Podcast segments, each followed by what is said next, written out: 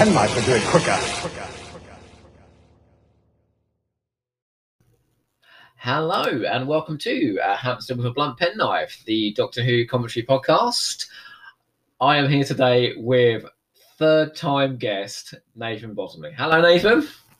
Hey, how are you, Joe? Is this a record? Am I the first to reach third time? I'll be so so so upset if I'm not. Oh, actually, only one person, and that is that that is that is my friend Alison. Who I, I just if she wants to be on, she's on because I'm too scared to say no to her. No, no, fair enough. She's like my Donna Noble. You know, it's that relationship. Um, right. Uh, we are here today to talk about a genuinely fantastic story, but not a story that's considered generally fantastic by by a lot of people. Which story have you chosen for us to watch today? um, so I've chosen Delta and the Bannermen um, because I desperately wanted to be the one who did it when it sort of came around, and again because it is just tremendously great. I think.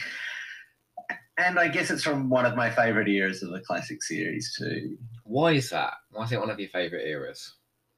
Um, well, we'll probably get into it as we go and as I kind of really remember. But like I, um, I watched all of this stuff at the time, so I know that your first um, experience of Doctor Who was Battlefield, right? right. An episode of Battlefield two or three. I or still something. came back for more as well. Yeah. but but I started watching in 1978, and we had sort of endless repeats and things in in in Australia, and so I was watching this as it came out, and and so I had been through the Peter Davison era, I'd been through the sort of Saward era, I'd been through um, the Colin Baker era, and now this was this sort of and you know like after a a really kind of rocky and tumultuous period in the in the show's production. Uh, the show sort of really reinvents itself in the last um, three years and starts to do things that Doctor Who had never ever done before. And I think that um, Delta and the Bannermen is just like an absolutely kind of superb example of that. I always say like this is the story where Doctor Who like found its heart again. And, and, and started being about people again rather than Yes. you know action set pieces Space corridors, continuity. In fact, I don't know if there's much continuity. I don't know if there's any continuity in this story.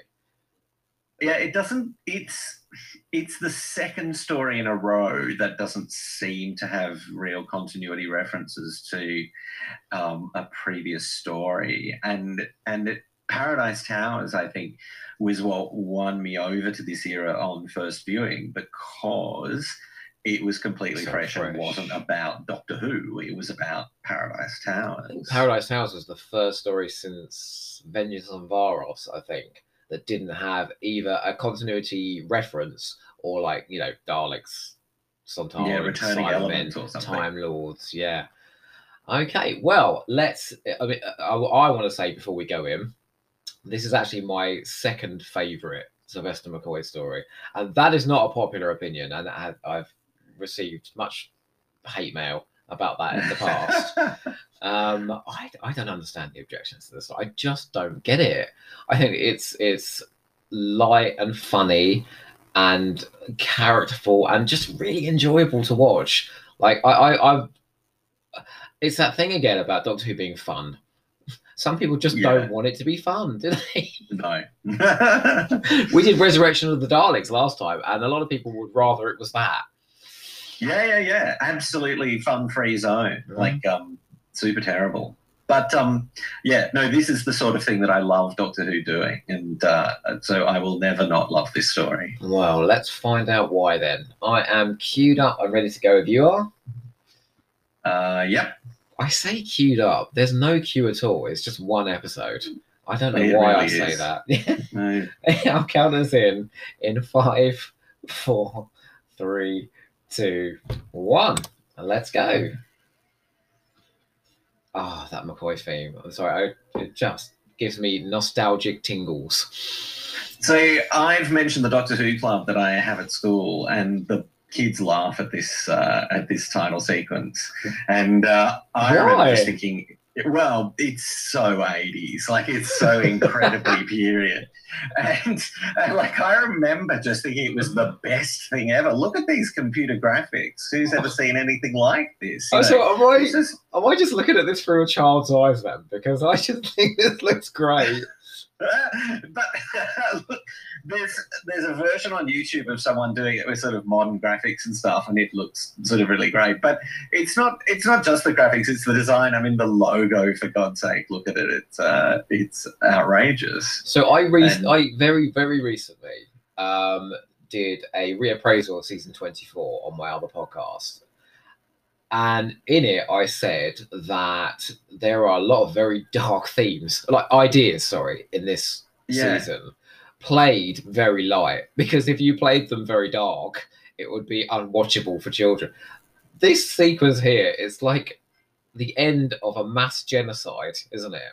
Mm, yeah, it's it's super strange too. I think um, it looks different from like Doctor Who has for a while, and I think it's just that combination of like OB videotape and maybe the sort of handheldness of the cameras, and and the fact that this. I mean, there's a shot with the the spaceship there and and sort of wreckage and stuff that's sort of matted in, and the and the very opening shot, which has the the like the moon above the cliff Yeah, and stuff like that. And so they've they've got this thing where they they have to shoot this whole thing on location, right? But they do things to the locations, which is what normal TV programs have always Uh-huh. done. But what Doctor Who has always done is, you know, here's a sort of game show set that we're going to do all the interiors against, and then we'll go to a quarry uh, and, you know, like do nothing to the quarry. And so this, where it's being made like like essentially like normal television. It is, Um, isn't it? It's actually the thrilling new look. The the shot where the the spaceship lifts off and all you see is a corner of it just moving out of frame. You know, they're just moving a physical object and achieving it that way. Like um, I just think it's great. And now here, you know, we're here. Oh, this uh, is sort of a- just delightful. This sequence, I I love I love the I just the Doctor and Mel having like goofy adventures. Like we haven't done this for ages. We've been so long like biting and scraping with Peri and Tegan. Like this is just two people having fun in the universe. Yeah. Isn't that funny? You know, like I always thought that, like, I love Nicola Bryant and all of that. She's wonderful. But suddenly sexualizing the companion after three years of Tegan, who is Yeah. just sort of bolshy and she's not a sex object. And then, and then we get Mel, you know, oh, but we should just pour one out for Sir Ken shouldn't Oh, we? smart. Now, okay, uh, uh, here's something I need to ask you about because I am fully on board with the JNT stroke Rusty Davies stroke Steven Moffat idea that if you can get a good celebrity actor to play a role and draw in viewers, do it. And I don't think there's many really bad examples. And uh, can you think of anyone better than Ken Dodd to play this goofy toll, toll booth uh, character? I can't. I think he's wonderful, and it, it is you know like just because he's uh, sort of old pro. We had no idea who he was in Australia. Right. Okay. It's Just, probably for like, the best. no. The comedy is it's it's extremely broad. but uh, and it is a broad performance and stuff, but it's it's the tone that we have here. Well, you say that though, that- and that he's really over the top when he comes out. and He's all like party blowers and all of that. And then when he's uh, by the bus, and it's like clearly this crappy old bus that they're going in, he starts to like underplay it a bit, Yeah, and then they murder him. yeah, yeah. Yeah, that's a Doctor Who thing, isn't it? I bet he was thrilled, though. Do you know what I mean? Do you know what I mean? Like, What he being would just love- murdered? Uh, and I bet. yeah, yeah, he um, would have loved to play a death on Doctor Who, and they put an exploding thing in his suit and everything. You know, Who's the guy that plays Gavrok? I bet he absolutely loved doing it as well. Yeah, I'll do this role if I can kill Ken Dodd. I'm so there. it's Don Henderson. Yeah, who he's is so good. absolutely like it's, his performance is so strange because he's he underplays it. He doesn't chew the scenery really. He chews that sort of ham or whatever, but it's he plays it really straight. He's, like the only person the not winking at the audience, you know? Like, exactly. But I think that kind of works because the contrast between everyone else being a little bit pantone, a bit over the top, and him, but it really accentuates this is a bad guy, you know? Yeah, and Doctor Who always does that. Like the thing about the villains, or so often the villains are not funny, or they're, you know, the thing about the Graff Vynda-K, which I just think is the absolute epitome of He of took himself Like, so he- seriously, didn't he? Oh, no self awareness at all. Absolutely oh. not a skerrick of humour. Like nothing. He Oh. has absolutely nothing. I'm so sorry. I have to talk about this alien that's on the screen right now going through the. How the hell they thought they'd get away with that? I just think that's marvelous. Is that the only one we see? I think that's the only Yeah, one we see. Well, the special effect though, where he goes through the arch, is actually pretty good for the period. You know, with the sort of horizontal lines and stuff. So it's still it's still an interesting look. I think. But you know, can- this- You can just imagine the mad, like Ian Levine types watching this Oh, at the time, like through their fingers saying, What's happening? Where's Ambassadors of Death gone? You know. Yeah, yeah, yeah. And I, I mean, there's there, you know, there's Douglas Adams sort of stuff here as well, isn't there? Like, like there's, a, um, I think you know, like the, the there's a sort of vague allusion to the Bugblatter Beast of Traal, you know, or something. There was some spaceship eating those really fun, verbose references to. Yeah, yeah, yeah. But there's a sort of hitchhiker's feel to it where it's all sort of slightly silly and this is a space toll booth and, you know, in you- space it's the same as what we have here. One thing that's strange is when JNT came along and Chris Bidmead and Barry Letts, and it was all like this. Okay, we need to stop this silliness. The Graham Williams era, it's gone a bit silly, you know. So they, they were like, we're going to do it quite seriously now. And then we had um, a year of Chris Roach Bidmead, five years of Eric Saward, killing everybody. Before, like, suddenly someone came in and said, actually, man, maybe this show should be a little bit silly. Like, Mm. And and it's I think it's wonderful. I mean, It it is is. so much fun, and it's not there's not no stakes or anything like that. It's not trivial. Like it's still a story that's sort of interesting. well, you're talking about Um, the last survivor of an entire race. Yeah, yeah, yeah. And and the first scene as well, actually, interestingly, we watched Resurrection of the Daleks, and that opened with a massacre. Well, this Yeah. also opens with a massacre. Yeah, Well, you- I mean, I remember seeing a body literally blown off the floor, a dead body hit by an explosive at the beginning of this. It's really bad, but it, it, it's such a dummy though, isn't it? it's like, it's terrible. doesn't convince for a second. but what it's trying to say is like you know this is a, this is uh, people dying everywhere you know it's like it's not like there isn't dark ideas in this no, it's just played played for laughs yeah, we're gonna yeah. play genocide for laughs Well, I mean, do they play it for laughs though? I mean, or is it just that? Like, uh, we never laugh at Delta, and like Delta has like we're not really made to feel the genocide because essentially this is sort of a cartoon. Um, and i do find it pretty hard to warm to delta as well like like the performance she- Yeah. she is ice queen you know to a fault yeah, yeah, and I wonder if that's a fault in her performance. Like, I wonder whether if Oh, she'd been a bit warmer, it might kind of work a bit better. kind of you to suggest that she's giving a performance So, okay what, what are these two what are they about like they, I don't know. I don't know. So I think they're random comic relief. Of course, it's now oh. well known that the guy who plays Hawk like punches Tosin Cole in the face in Rosa. Um, ah i didn't know that he comes back and is the angry Alabama guy with the Gosh, he looks so different. Yeah, yeah. Well, how, how you know, 150 years since this was first broadcast. So, Um, can we talk about? Can, can we, we- talk about um, go on. Bonnie? I adore her. I'm sorry. She's so great. Like I, I do. great. Okay, I, I, I have issues that she is written uh, kind of one-dimensional, and that Yeah. that she can overplay the role and does Yeah. at times. There's none of that here. None of it. No. And so one of my theories is that actors overplay on Doctor Who sets and are less likely to do that on location.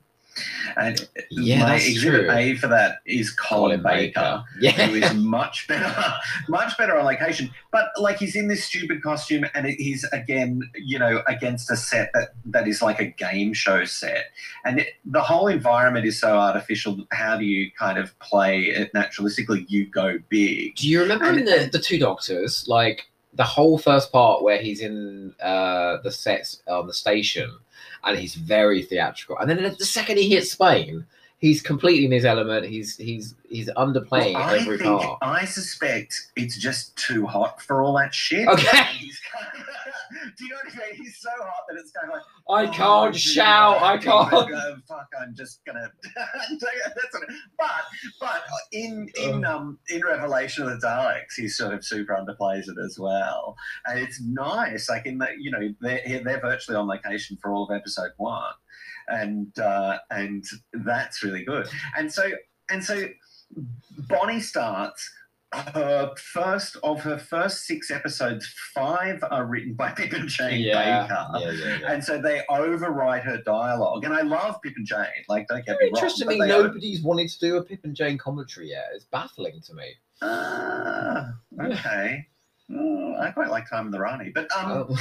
but but um and and she's on location for nearly all of that as well. I mean, Yeah. not on location in the studio for nearly all of it. And so she pitches the performance big. She's playing against Colin and trying to hold her own in scenes with him. And I think she does overplay it. But I also think that she puts in some real proper moments of of believable acting as well. Like this at the end of Vervoids, I think she's yeah. wonderful. I always think she delivers what's on the page. Like, Yeah, yeah, yeah. and well, Yeah. unfortunately, what's on the page sometimes lets her down because I've, I've listened to all of her Big Finish performances, and she's a, a terrific actress. Like she Yeah. can she can play like dramatic material really really well. She just has to have you know the, the material has to be there. You can't make it, can you? No. And I mean, look at this. Can you believe the nerve that they, they they suggested that that bus fell down just by lifting it a few inches off the ground and then dropping that's it? wonderful. It's That's, so funny. Perfect. But I mean, that's that's how they did the sh- the spaceship lifting off as well. Just a bit of it in the foreground of a shot. I thought it was great. It's certainly much better than like dangling a model from a fishing line or something. Like it's a physical Yeah, yeah, object yeah. actually dropping, and you see see it bouncing on its uh, on its suspension and stuff. Okay, I want to make a point about the guest characters in this, who are lovely. Burton, uh, Ray, Billy, Yeah. um, Murray. I love Murray, the bus driver. Like they're Yes. sick- like we've had like five years of horrible um, Eric Saward like gangsters, and all of a Yeah. sudden we're surrounded by these lovely people. And there's so many extras as well like Yeah. so many extras there's a whole bus full it and the location and and this is another thing that never ever happens on doctor who right and it happens in this story which is where people are inside and they look out a window and they see what's outside the window like when does that ever happen in doctor who because inside Gosh, is always in the studio. Oh, of course, yeah. And so you can never look out a window. You know, there might be an old plant from the production office kind of out on the outside or whatever, but but the actual looking out through a Yeah. window, and there's a great shot. I think it must be in episode Is three, Billy? but There's one shot where No. Billy looks out a window. I remember. or it's in Burton's office. I think I'll point it out later. But but just the fact that that we're actually in real places and it's Yeah. so rare for Doctor Who. Like if you think about Arc of Infinity, like Doctor Who doesn't do the present day you know, in Earth all that much, does it? I don't know. Look at Not, look at Arc not, not during this time. No. No, and when you when you go when you go to the youth hostel in Arc of Infinity, it's just a set. Do you know what I mean? Uh-huh. Like, and and um, you know, the Brigadier's house in Mawdryn Undead is It's just, a set. Yeah, yeah, yeah. It, it's it's a super old fashioned way of realizing TV, and so just this these three years do it. Do you know what I mean? It's just these Well, three years there's by like a number of stories, isn't there? The, uh, Curse of Fenric is all done on location as well. Um, survival. Survival. Great show. Yeah, great show, just by accident. Silver Nemesis. Um, Yeah. There was meant to be one each season, but Greatest Show ended up being on location just because of the asbestos in the in the studio or whatever. And then they decided to do Fenric on location. And think about how much better directed Fenric is than Paradise Towers, which was Nick Mallett's Yeah. previous story, because we're on location. And so it's just better to be on location and it really grounds this. And so so so you know, if I show this to the kids in Doctor Who Club, they actually really like it because it's really fun and action packed and stuff. But what they don't realize is how incredibly different this looks from how Ah, Doctor to Who had ever looked. Yeah, you know. yeah, yeah. Because there's nothing like this in Trial of a Time Lord, is there? Which is the previous season. No, no. I mean, you know, there's lots of there is some nice location work in Mysterious Planet at that, you know, Yeah. the, you know, uh, prehistoric village or whatever. That's pretty good, but we're pretty. I don't know though. It feels. I always feel. I mean, it looks okay, but it kind of feels flat compared to this. This is just sunny and gorgeous, and I, I, I feel like they they capture. Is it Barry Island they're on in Wales? They capture it so, so. beautifully. Although I have to say that is that is the most Doctor Who thing I can possibly imagine is that we're promised Disneyland and we get Barry Island. That's so Doctor Who. Uh, We're not going to give you all out glitz and you know American glamour. You're going to get yeah. some tatty holiday camp in. Um, oh, it is. in Wales, South Wales.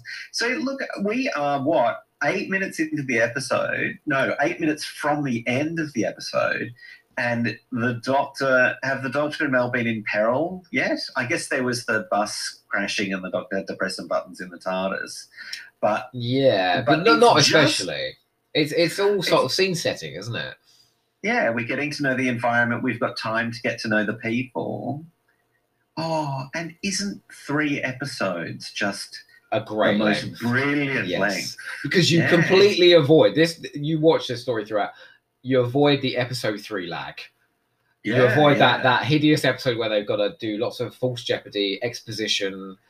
It's just so much tighter, and they did it what with Ghost Light, with Survival, Silver Yeah. Nemesis. Let's not go into that one.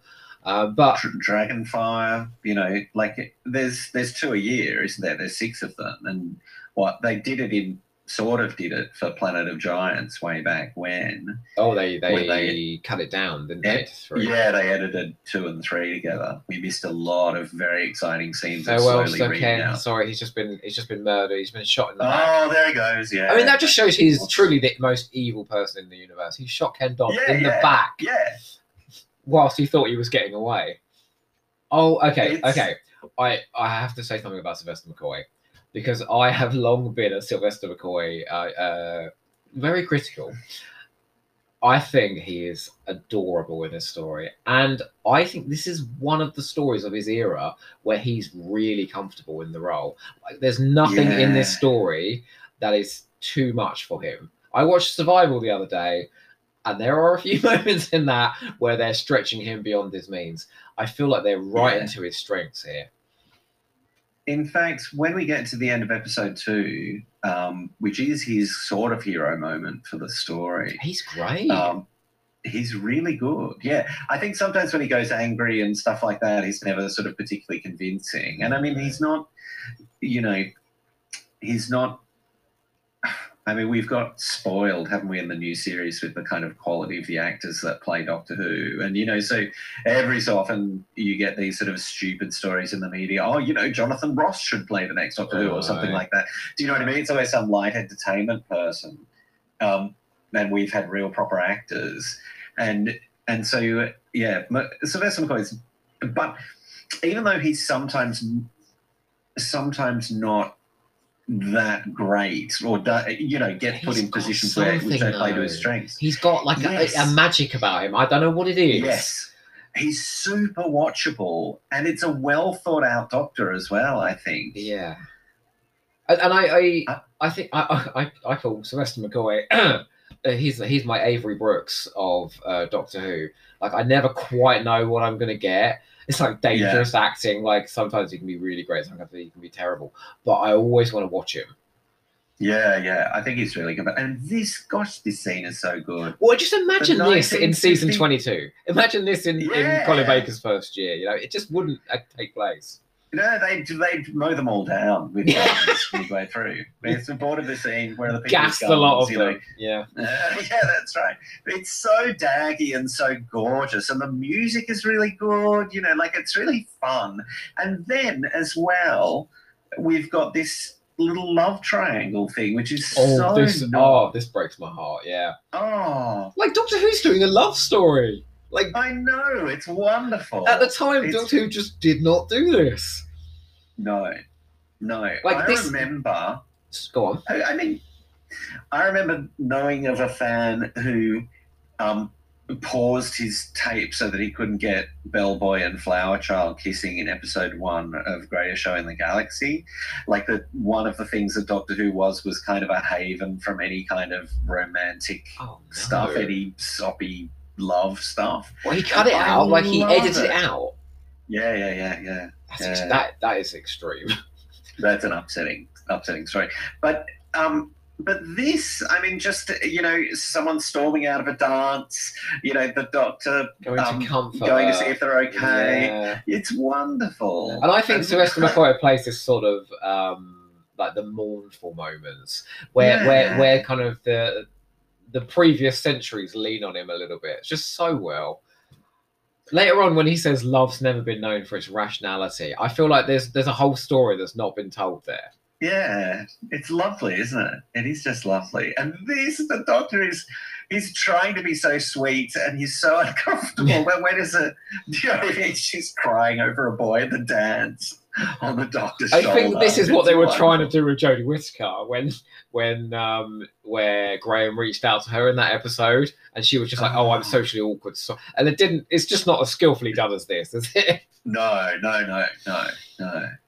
Oh, she's wonderful, and she's doing the accent. Bless her. Yeah. That's uh, not her own accent, is it? Oh, it's been ionized. It's very it's uh, overdone. The TV Welsh accent.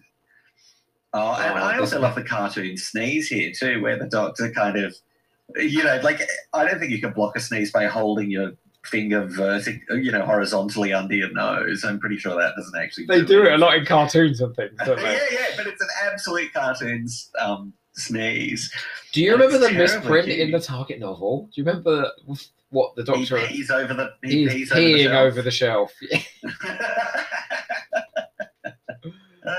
Oh look, Mel, Uh. uh, Mel's pajamas are hideous. Sorry. but uh, like, this is Mel's dress. Oh yeah, she's that, got spots on her. is look, yeah. wearing. Oh yeah, that's spotty. She just likes spots. Well, that's what doesn't she says. How did she fit into that? How did Delta fit into Mel's dress? So I've heard people say that this is like the, the nadir of Doctor Who. The the the, bu- the baby coming out of the egg with like the person with the thumb in the mouth, clearly like Mel screaming, the Elvis guy with the gun making the. Th- I, it's so good. It's, it's glorious. What's wrong with people? I, I think this is I think it's great and and like I I sort of I'm I don't know how I feel about this final line um, because it's kind of thrown away a bit, which is kind of is maybe the right thing to do. Um, it is he's a very kind of low rent villain for a whole cliffhanger to hang on, But- I guess. Uh, Well, to be fair, he's only in a single scene, isn't he? Like, yeah, and and, and Yeah. I, I'll forgive anything for the fact that the, of the shot of his shoes smoking when he dies. yeah, that's so great. So- but like this is a story that will occasionally like um go real like when they massacre everybody in episode three yeah, which is get to that. oh, not a- it is it is a bit it has its like tonally jarring moments Yeah, yeah. I I, wonder- think that's it. if that's not Cartmel like pushing a bit of Yeah, into I, it. don't, know. or whether it's it's someone writing for the show who's watched it lately and doesn't, you know, like watched it in the previous few years and thinks that Doctor Who's not going to work unless a lot of people get killed. You know, like mm-hmm. that's what Doctor Who does. what an appalling concept Yeah, yeah, yeah, yeah.